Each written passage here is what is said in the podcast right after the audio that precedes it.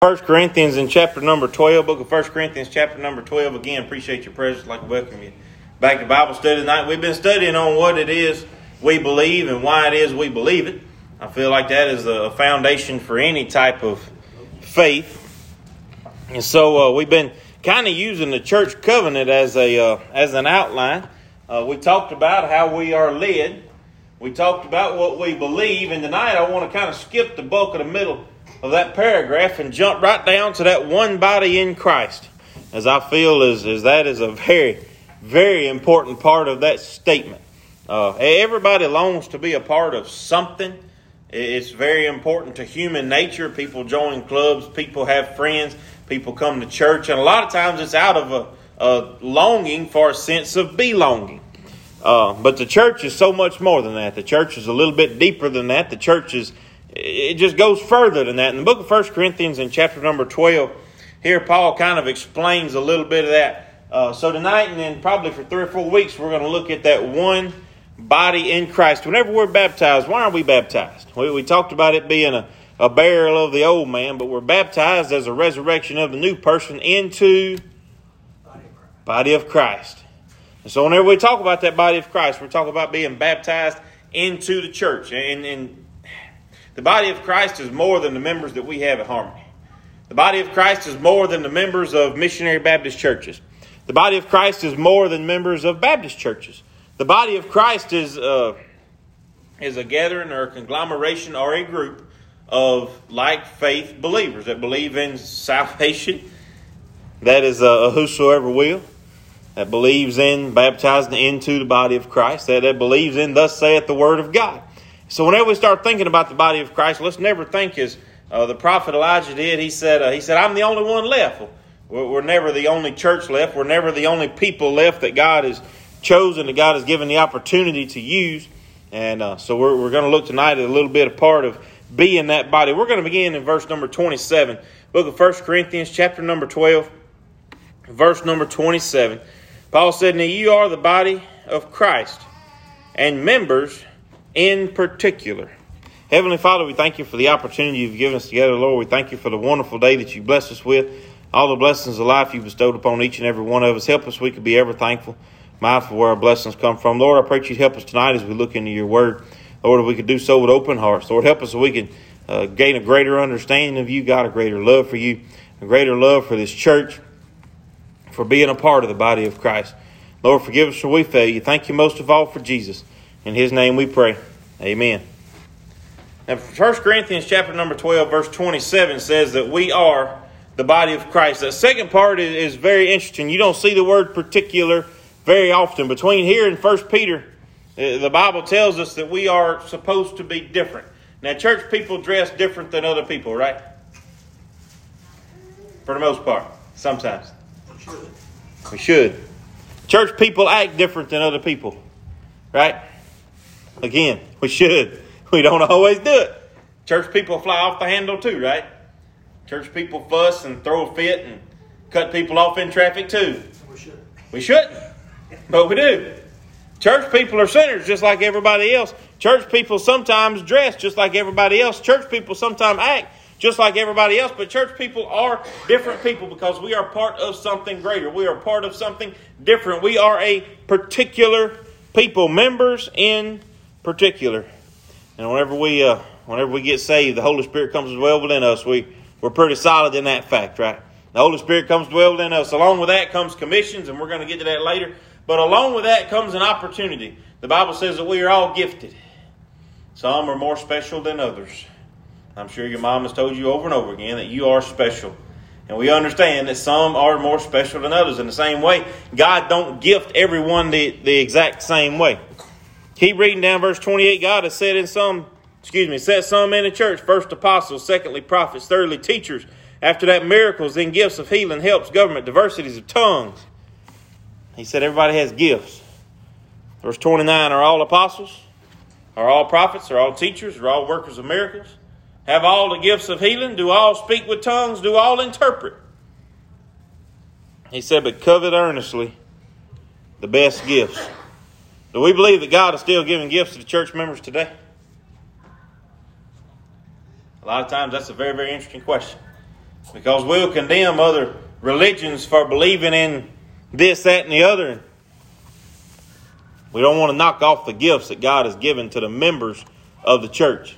Now, I'm not saying that, that prophesying is, is completely and totally here today because people have prophesied the end of the world over and over and over again, right? 20, no, yeah, 2000, Y2K, and in 2012, and in 2020, and in the year that we had in 2020, everybody said it's coming. We don't want to see 2021. But they all come to naught because they weren't of God. A lot of people have gifts that are not of God. Whenever we look back at the at the Pharaoh, everybody remember Egypt? Pharaoh's magicians turned the water red, didn't they? Pharaoh's magicians turned the staff into a snake, they? This world has power too. The, the prince and the power of the air has power too. But Moses, the snake, ate them. Magicians and wizards could interpret dreams. We read several times back in the Old Testament. read of the woman in the New Testament that was used for profit. She was possessed. She had gifts. These things are not of God. Yet all the time we'll we'll look at these things and we'll say, well, that person was lucky. Well, that person is different. Well, why do we not view ourselves as being gifted people? We are part of the church. God said He granted this to the members of the church, the members in particular. God had set some in the church with these gifts. But a lot of times, I have two brothers. They don't learn three of us look anything alike. Not at all. It's a wonder we're brothers at all. I got a middle one that everybody says he's adopted. He's blonde headed. All the rest of us got black hair. He's blonde headed. And his receding hairline goes back to right about here. He's short. He's skinny. Me and Trey's both tall. We're just different. And we come from the same two people. I don't think any of us is adopted. If, if we are, they ain't dropped that bomb on us yet. We come from the same people. We come from the same body. Yet we are all different.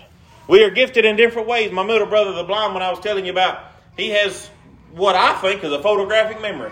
He can remember absolutely anything that he reads. If he sees it, he's got it forever, and it's, it's, it's insane. It's absolutely crazy. If he sees it, he's got it.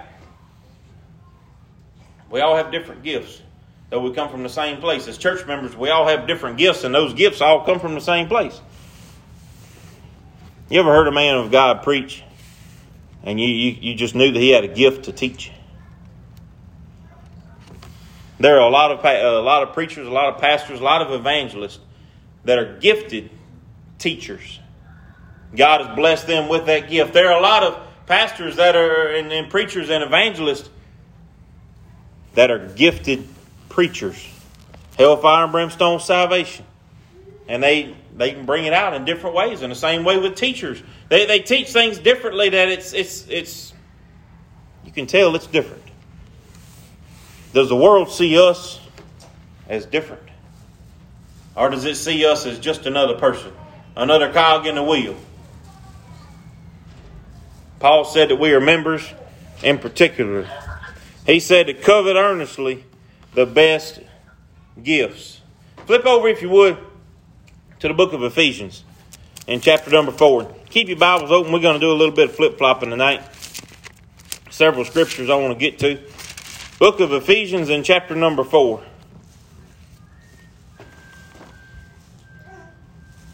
verse number 12. Here in the book of Ephesians, Paul is talking to the saints, which are Ephesus. Paul is talking to the church. He's talking to saved people. He's not talking to unlearned. He's not talking to lost people. He is talking to saved people. And so here he says what the purpose is, verse number 12, for the perfecting of the saints. Right above this, he's talking about spiritual gifts. He says, walk worthy of the vocation wherewith you are called in verse number one. The vocation wherewith we are called as Christians, what vocation wherewith are we called? What is our purpose in life? Verse 12 said is, is for the perfecting of the saints. In order for us to be perfect, what do we have to do? If my mama was to call me perfect, what do I have to do to earn that? Be perfect. Be perfect. What does that consist of? If you have a kid that is perfect, what do they always do? You say jump, they say, ha ha. You say take out the trash, they take out the trash. They do it without you asking. What does it mean to be perfect? To always do right, to never do wrong, to obey, to walk worthy of the vocation wherewith you're called. In order for the saints to be perfect, we have to walk worthy of the vocation wherewith we are called. What are we? What did Jesus come to this earth to do? To seek and to save sinners, to spread the gospel of the world, uh, the, the the word, to take this Bible to the uttermost parts of the earth. That is the vocation wherewith we are called for the furtherance of the kingdom of God. And if we're to walk worthy of this, verse number 11, He gave some apostles, some prophets, some evangelists, some pastors, some teachers for the perfecting of the saints, for the work of the ministry, for the edifying of the body of Christ. Here we go again with that body of Christ. What does the word edify mean? Anybody? English majors? Anybody that knows what it means? What does the word edify mean? Has nothing to do with eating. Edify, to build up, to encourage, to support. Why is it we come to church? It's not to play games. It's, it's not to jump on a bouncy house. It's not to play cornhole. It's not to sing wonderful songs for our benefit. We come to church to worship God and to be fed spiritually, to commune with God, to be filled with the Spirit, to encourage one another, to be supported by one another, for the perfecting of the saints, for the work of the ministry, part of the church is ministry for the work of the ministry, for the edifying of the body of Christ, till we all come in the unity of the faith and the knowledge of the Son of God unto a perfect man, unto the measure of the stature of the fullness of Christ. That we henceforth be no more children, tossed to and fro, carried about with every wind of doctrine and sleight of men and cunning craftiness. They lie in wait, excuse me, whereby they lie in wait to deceive. I got a real good friend of mine that has almost been every religion that there is. He hadn't yet. He hadn't converted to Catholicism. But he's been a Baptist, he's been a Methodist, he's been a Southern Baptist, he's been an Independent Baptist, he's been a Presbyterian. He's jumped. Every time something sounds good, he's been a Calvinist. Every time something sounds good, he heads that direction. The Bible says that we are to be solid in our faith, that we are to be rooted and grounded in our faith, that we are to stand upon that solid rock. Whenever Jesus said that Peter is that rock that he's going to build his church on, he was not talking about Peter the man. Peter could not have supported a building. He was talking about the faith of Peter. He said, Upon this rock, not the man, the faith. That faith has to be rooted and grounded somewhere. That faith has to be uh, uh has to have a foundation somewhere, so that we are not children tossed to and fro, carried about with every wind of doctrine. Here we go. But speaking the truth in love may grow up to him in all things, which is the head, even Christ, from whom the whole body fitly joined together and compacted by which every joint supply, according to the effectual working of the measure of every part, maketh increase of the body unto the edifying of itself in love. That word, that term, fitly joined together, is how a church should run. The book of Acts and the writer Luke, I guess he may have liked this term, or at least God did, and it fits it perfectly. Over and over and over again, he uses the term to be of one accord. How many churches today do you see uh, within 10 miles of here? Both hands? There's several of them. Why are there so many churches? Why does one church make two? Why? People are crazy. Why do churches split up so much? It happens a lot. It's happened recently. It's, it's, it's crazy. But people can't agree. Has the Bible changed? A church split still uses the same Bible. So what has changed? What, what, what is not right? People are not of one accord. Anybody knows what compromise is? Anybody? If you've been married a little while, you probably do. Otherwise, you don't really like each other much. Sometimes you have to compromise. I want blue. She wants red. We get red. That's compromise. True story. That is a compromise. Everybody is not going to agree on every facet of the Scripture. The Bible is not for our own interpretation, but for the interpretation of the Holy Spirit that dwells within us. Again, going back to that having been led. And so each and every person, and I promise you, each and every person in this building, somewhere or another, is going to disagree with one other person in this building on some aspect of this Bible. Just because that is human nature. Anybody ever argued with a dictionary? Anybody ever played Scrabble? If you have, then you've argued with a dictionary because QI ain't no word. Dictionary says it is, but it ain't. QI isn't a word. Ain't is a word. But you can't tell the dictionary that.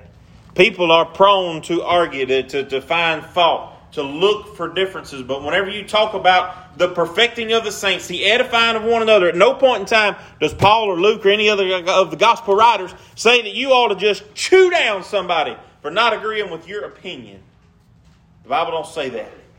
The Bible does not say at any point in time we should jump down somebody's throat because they did something, wore something, said something, felt something that we did not agree with.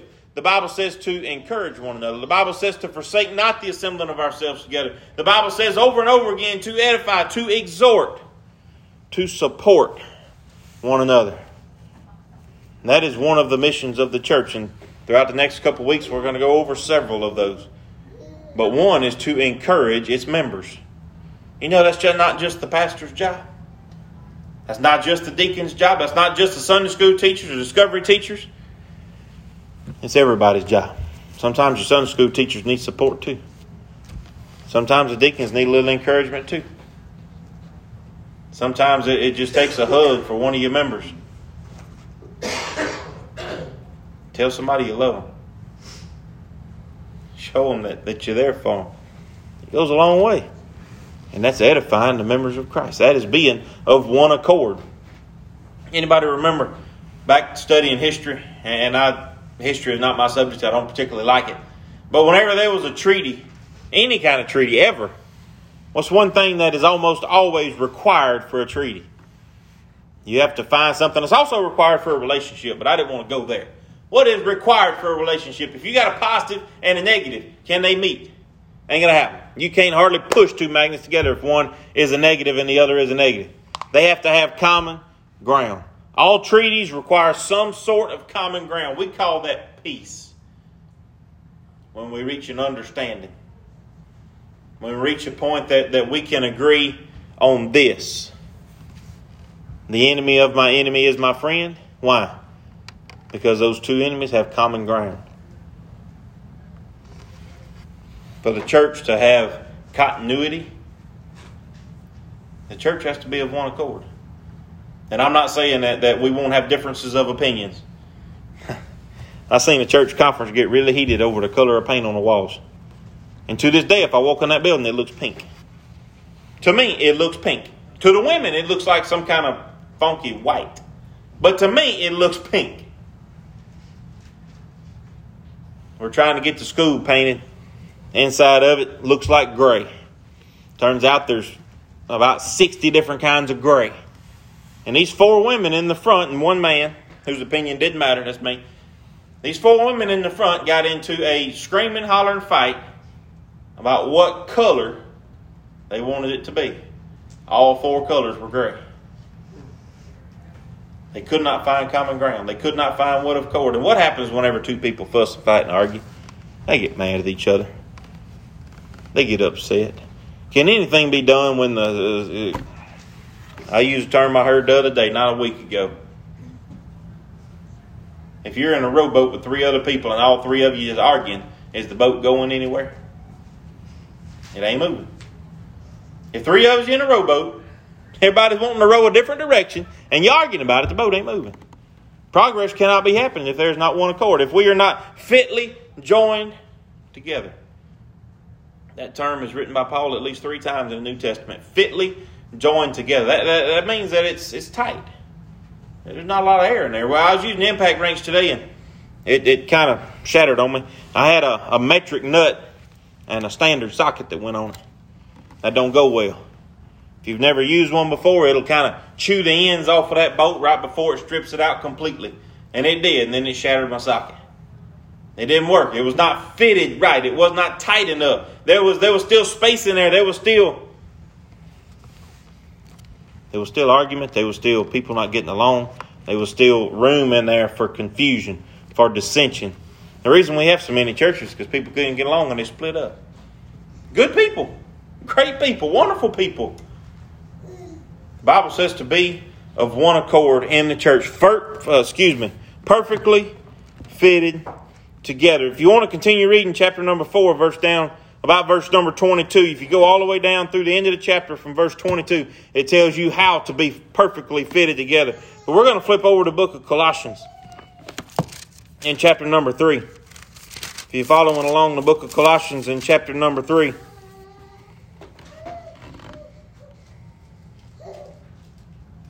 After salvation, we join the church. Verse number 10 says, We have put on the new man renewed in knowledge after the image of him that created him. Jump down to verse number 16, Colossians chapter number 3. Let the word of Christ dwell in you richly in all wisdom, teaching and admonishing one another in psalms and hymns and spiritual songs, singing with grace in your heart to the Lord. And whatsoever ye do in word and deed, do it all in the name of the Lord Jesus, giving thanks to God and the Father by him. He's writing this to the saints. Again, the book of Colossians, in chapter number 1, Paul is writing to the saints and faithful brethren in Christ. So he's writing to them and he's saying, Let the word of Christ dwell in you. What is the secret to a good relationship? I'm going to say God. People say love, communication, whatever it may be. What is the secret to a good Christian relationship with God? I believe a lot of it starts right here. Let the word of Christ dwell in you richly in all wisdom. And then it gives a command teaching, admonishing one another. What does admonishing mean? That means everybody's got homework. Look up admonishing.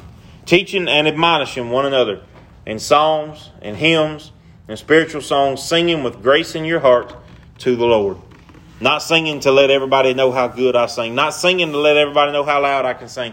Not singing to let you know how good I sound upside this other person. Singing with grace in your hearts to the Lord for His honor, for His glory, for His worship. Whatsoever you do in word or deed, do all in the name of the Lord Jesus, giving thanks to God and the Father by Him. Turn over to first number of, uh, excuse me, First Peter, if you would. Book of First Peter, chapter number two. We're going to begin in verse number 9. Peter says that we are a chosen generation, a royal priesthood. If we are, this does not say that we are two chosen generations. It does not say that we are several different peculiar groups of people. Because we are peculiar people. We do like things our way. We do like things my way. We do like not to change, right? If I could wear the same pair of pants and the same shirt all day, every day, I would to quit from having to match things up. If, if I could, I would do it. I can't. Compromise. You understand?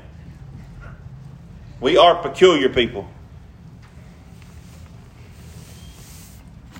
But Peter's not saying that in that way. To be a peculiar people is to be picky. To be picky is to use the right Bible. To be picky is to try the spirits. To be picky is to point out, to call out false doctrine. To be picky is to dwell in thus saith the word of God. We are a peculiar people. We are a chosen generation. We are a royal priesthood, a holy nation, a peculiar people. Everything that he uses here is talking about plural people, multiple, but it's one group. A chosen generation. A royal priesthood. A holy nation. A peculiar people. So whenever we start talking amongst ourselves and, and, and churches start getting a little bit of friction going on there, it's, it's, it's, it's one body fighting against itself. It's like me getting mad at my foot and stomping on it with the other foot. It Ain't doing me any good. I'm hurting the body. That's what happens whenever churches don't admonish and edify and don't teach and exhort and don't encourage and support one another. It's like one foot stomping on the other. At the end of the day, you're still not going to walk. Rather than helping out. Anybody ever hurt your foot and had to use a cane? Or hurt your back and had to use a cane? That was my situation. I had to use a cane when I hurt my back. My, my right leg didn't really work well. And if my arm would have quit working on me, I'd have fell over. Because I put a lot of weight on my right arm in that cane. Sometimes our, our back needs a little support. Sometimes our other members need a little support. Sometimes our other churches, which is all still the part of the, the, the body of one body of Christ, still part of one body of Christ. Sometimes our other churches need a little bit of support. Sometimes our other brothers need a little bit of support. Sometimes, sometimes we need a little support. And it can't always come from me. Sometimes the arm has to help the back. Sometimes the ear has to help the eye. Anybody in here deer hunters? If you put earmuffs on your ears, you stopped them up where you couldn't hear anything. Would that hinder your deer hunting? It would mine because I doze off from every now and then. If I don't hear a twig snapping, I, I fall asleep. I do a lot of listening. What about with your eyes? What if you covered up your eyes? And you only listen for deer and, and you couldn't see them. You just listened for them. Deer quiet. Squirrels ain't, but deer are. And deer slip through there without you seeing them if you don't have your eyes open.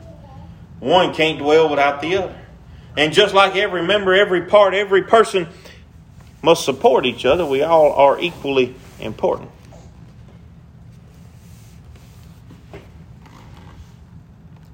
It says that you should show forth the praises of him who called you out of darkness into his marvelous light. Flip over, if you would, to 1 Thessalonians in chapter number 5.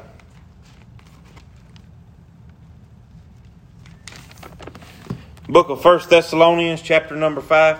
You're going to read one verse and then we're going back to 1 Corinthians. Paul here's closing out this letter right here at the end. Verse 11, he says, Wherefore comfort yourselves together and edify one another, even as also ye do. Comfort yourselves, that next word, together. Anybody ever having a bad day? Do you come to church? Everything gets a little brighter? Feel a little better? Things are hard even when you're in church, aren't they? But it's a little bit easier knowing you're with people that love you, knowing you're with people that praying for you, knowing you're with people that can reach the throne of grace for you, with you. Comfort one another together. A pity party will only get you so far. Being by yourself will only get you so far. Edify one another, even as also ye do. Back to 1 Corinthians in chapter number 12, and we're going to close. We began down in verse 27. We're going to jump back up to verse number 12 now. For as the body is one and hath many members, and all the members of that body, being many, are one body, also is Christ. Many members making up one body, many members in many churches across this world, many members in many jungles across this world. I talked to my cousin today, she's part of a mission down in Honduras, expanding borders, and they, they do schools and have a feeding program and just try to help people out. And in, in the process, they introduce them to the Word of God. And whenever they first started going down there, she went to Honduras and Guatemala over and over again. She's had a heart for missions all the time I've known her. She said they didn't have churches. They had people that met, and they met in people's homes. They would go throughout other people's homes. As I understand it, the, the Amish up there in, in Tennessee, they, they don't have a real big church they meet. They go around to different people's homes. There's not a set building that is the church, but there is a people that is the church in the jungles, in the desert, in, in the field, in the pasture, in the buildings, in the parking lot, whatever it may be. There is a gathering of people that makes up the church, and that church is one body of Christ. Being many, verse 12, are one body. For by one Spirit we're all baptized into one body, whether we be Jews or Gentiles, whether we be bond or free, and have been made to drink into one Spirit.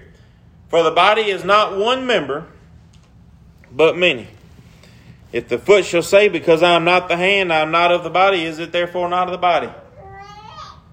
I think Paul is being sarcastic and very, very truthful all at the same time. If the ear shall say, Because I am not the eye, I am not of the body, is it therefore not of the body? If the whole body were an eye, where would the hearing? If the whole were hearing, where were the smelling? But now God hath set the members, every one of them, in the body, as it hath pleased Him. In the same way He did our physical bodies, who work great, by the way. I have a, a couple of problems every now and then, as do most people, but for the most part, our bodies work really well, as does the body of Christ whenever it works together as one body. Whenever things happen as one body, whenever we encourage each other as one body, we're all part of the church. We're all part of the body of Christ. If there's ever friction among us, and the, the Bible goes into that several different places, it's not something that we need to dwell on. It's not something that we need to hold on to. Anybody here sinless? Anybody in here never messed up? We all do it. Admit it, ask forgiveness, straighten it out, and move on bury the hatchet, and move on. If we are not fitly going to go, start over. If we are not fitly joined together as a church, we are in trouble. If we are not in one accord as the body of Christ, we are in trouble. If we are not functioning as one body in the body of Christ, we are in trouble. And as the church's missions includes the two commissions in Acts and in Matthew to go and to teach and to preach and to spread the gospel and to spread the word. All that begins in here. All that begins in the body of Christ. All that begins as each and every member has a part to play, has a role to play, has a gift given from God to encourage, to exhort, to teach, to preach, to love, to smile, to hug, to play, to sing, to lead. Whatever it may be. We all have a role to fill. We all have a place to be. With the help of God, we can fulfill that. With the help of God, we can achieve that. With the help of God, we can be of one accord. I will have verse for song.